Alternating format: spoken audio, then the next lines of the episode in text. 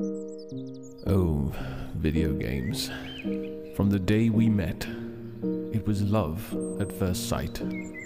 I loved pushing your buttons, blowing your cartridge, and turning you on. Nah, it's not working out. I want us to see other consoles. Welcome one and welcome all to Save Game, a retro gaming podcast where we talk about the great games of yesteryear.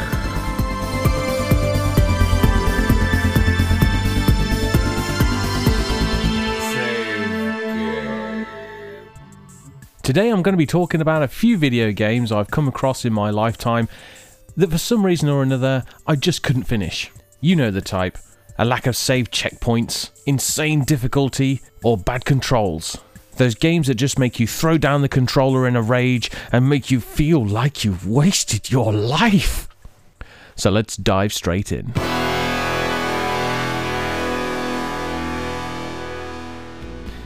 My first experience of the game Michael Jackson's Moonwalker was on holiday at a Butlins resort in the early 90s.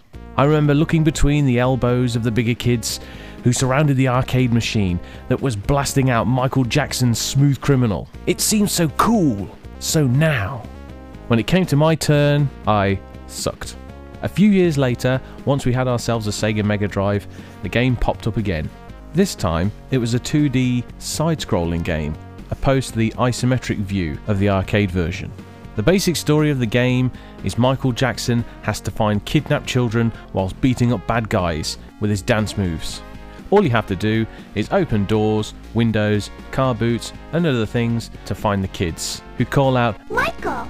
once you find them. The kids also give you health.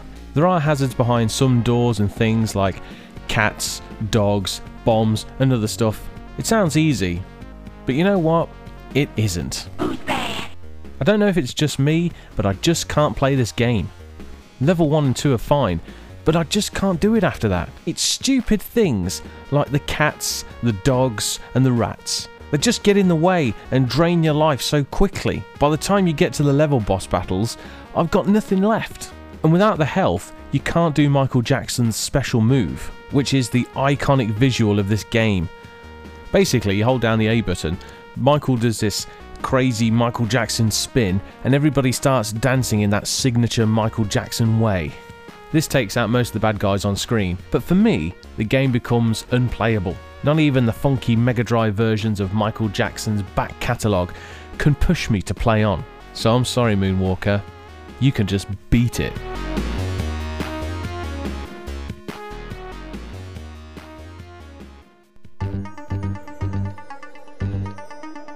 What happens when you take an entertaining, successful 80s TV show about an indestructible talking car and turn it into a video game? Knight Rider. A shadowy flight into the dangerous world of a man who does not exist. You get Knight Rider for the PS2 and PC. Developed by Davilex Games and released in 2002, I got this for Christmas of that year. I was so excited to be getting behind the wheel of KITT, the Knight 2000, and solving some crimes committed by criminals who operate above the law. Playing as Michael Knight, the young loner on a crusade to champion the cause of the innocent, the helpless, the powerless. But this game left me feeling helpless and powerless in a world of game developers who operate above giving a shite. The game gets very boring very quickly. It's nothing more than drive here, scan this, chase that, jump this.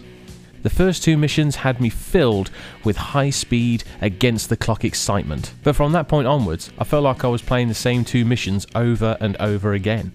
The graphics aren't too bad, the developers nailed the look of KITT, and the environments, although bland, whiz by at a good quality pace. But the characters, when you do see them, look quite underdone and a bit blocky. For example, Devon Miles has no fingers, just a big flesh mitten for a hand. And speaking of characters and characters speaking, I don't think any of the original cast from the TV series reprised their roles. Bonnie, Devon, Michael, and KITT are all voiced by other people, And I think this is a shame, as it would have been great to hear David Hasselhoff yelling at KITT instead of this guy. Get old buddy, you reading me? Loud and clear, Michael. Powered up and ready. Okay, pal. Bonnie wants to run a full systems check before we go out on the next assignment. Come to the semi, because teacher won't let us go till we get these tests over with. On my way, Michael. I'll let Edward Mulhare off, who played Devon in the show, as he'd passed away by this point, but it was a missed opportunity. I did complete the game, and it did have a sequel. But years later, when I was rebuilding my PS2 collection, I realised what a terrible game it is, and I could do nothing but put the disc back into its case and quietly bury it in my collection, never to be played again.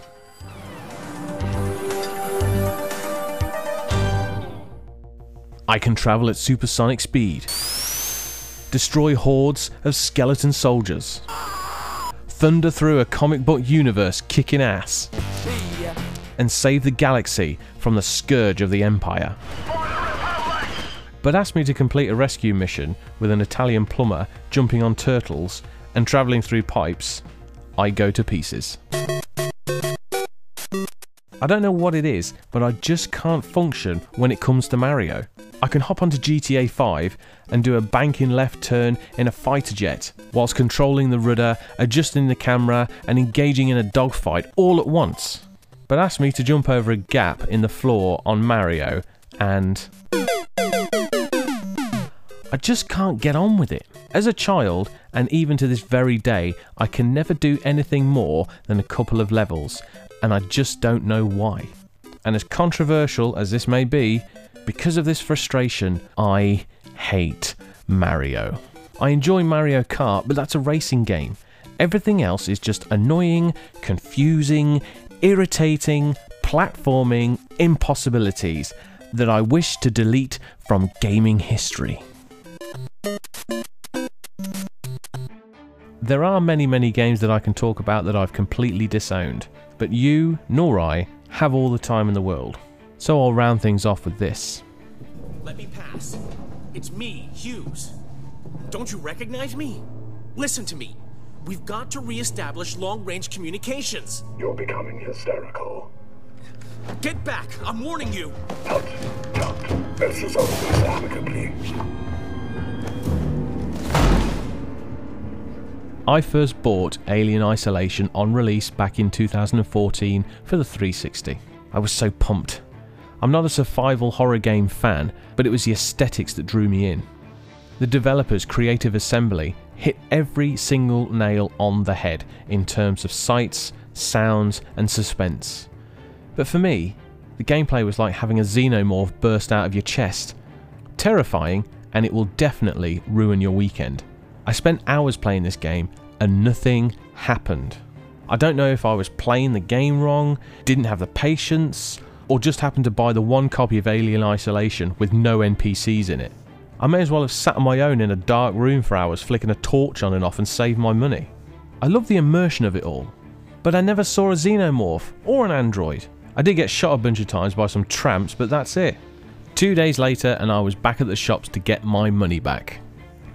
I did buy the game years again later for the PS3, but the same thing happened. I don't know what's wrong, if it's me, or the game, or both, or neither. Who knows? Well, I won't bore you anymore with the downside of video games. There are other angry video game nerds out there for that sort of thing. So tonight, take your favourite game, pop it in a console, and fall in love all over again. Happy Valentine's Day from Save Game.